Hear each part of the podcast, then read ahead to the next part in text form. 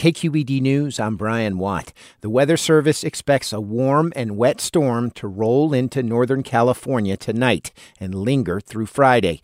The majority of the Bay Area is under a flood watch. Many local officials are concerned about wind. Trees across the region have been weakened by a winter's worth of heavy storms, and even mild winds have kept dispatchers busy with downed power lines.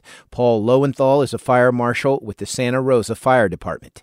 Although the Atmospheric River or Pineapple Express sounds like something that we've heard time and time again, we don't want our community to get complacent and realize that there are still risks associated with these events, even if they're not as strong. He encourages homeowners to check their gutters and storm drains. San Francisco Assemblymember Matt Haney wants to make housing a human right in California. He introduced a state constitutional amendment to do just that yesterday. KQED's Vanessa Rancaño reports. Fight, fight, fight.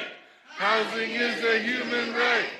A coalition of housing advocacy and civil rights groups co-sponsoring the bill rallied at the Capitol to show their support.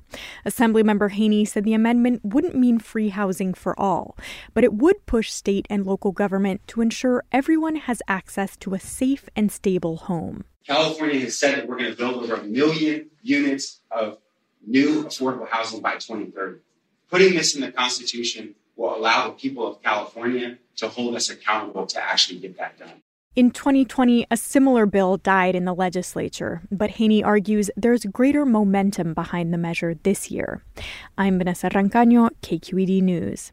Investigators are still looking for the motive in a pair of bombings allegedly carried out by a software engineer who police say targeted PG&E transformers in San Jose.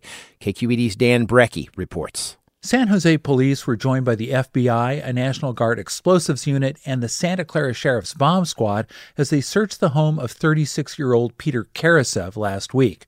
Police Sergeant Doug Gates said at a media briefing the bomb-making materials at the home posed a significant threat. The amount of potential material that we found within that location either caused a fire or caused an actual explosion to the entire community, including the school just across the street, was large.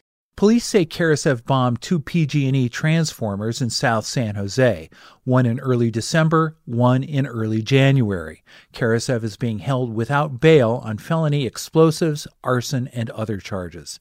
I'm Dan Brekke, KQED News. Santa Clara County's Valley Medical Center is back in compliance with federal regulators.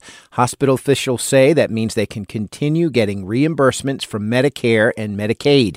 Last fall, state regulators found more than 50 violations at Valley Medical, including 2 incidents involving death and injury of suicidal patients. The country's second-largest county healthcare system serves some of the county's most vulnerable residents, and federal reimbursements are critical to the hospital's budget.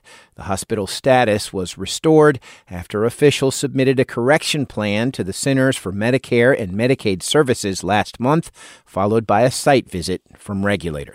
I'm Brian Watt, KQED News.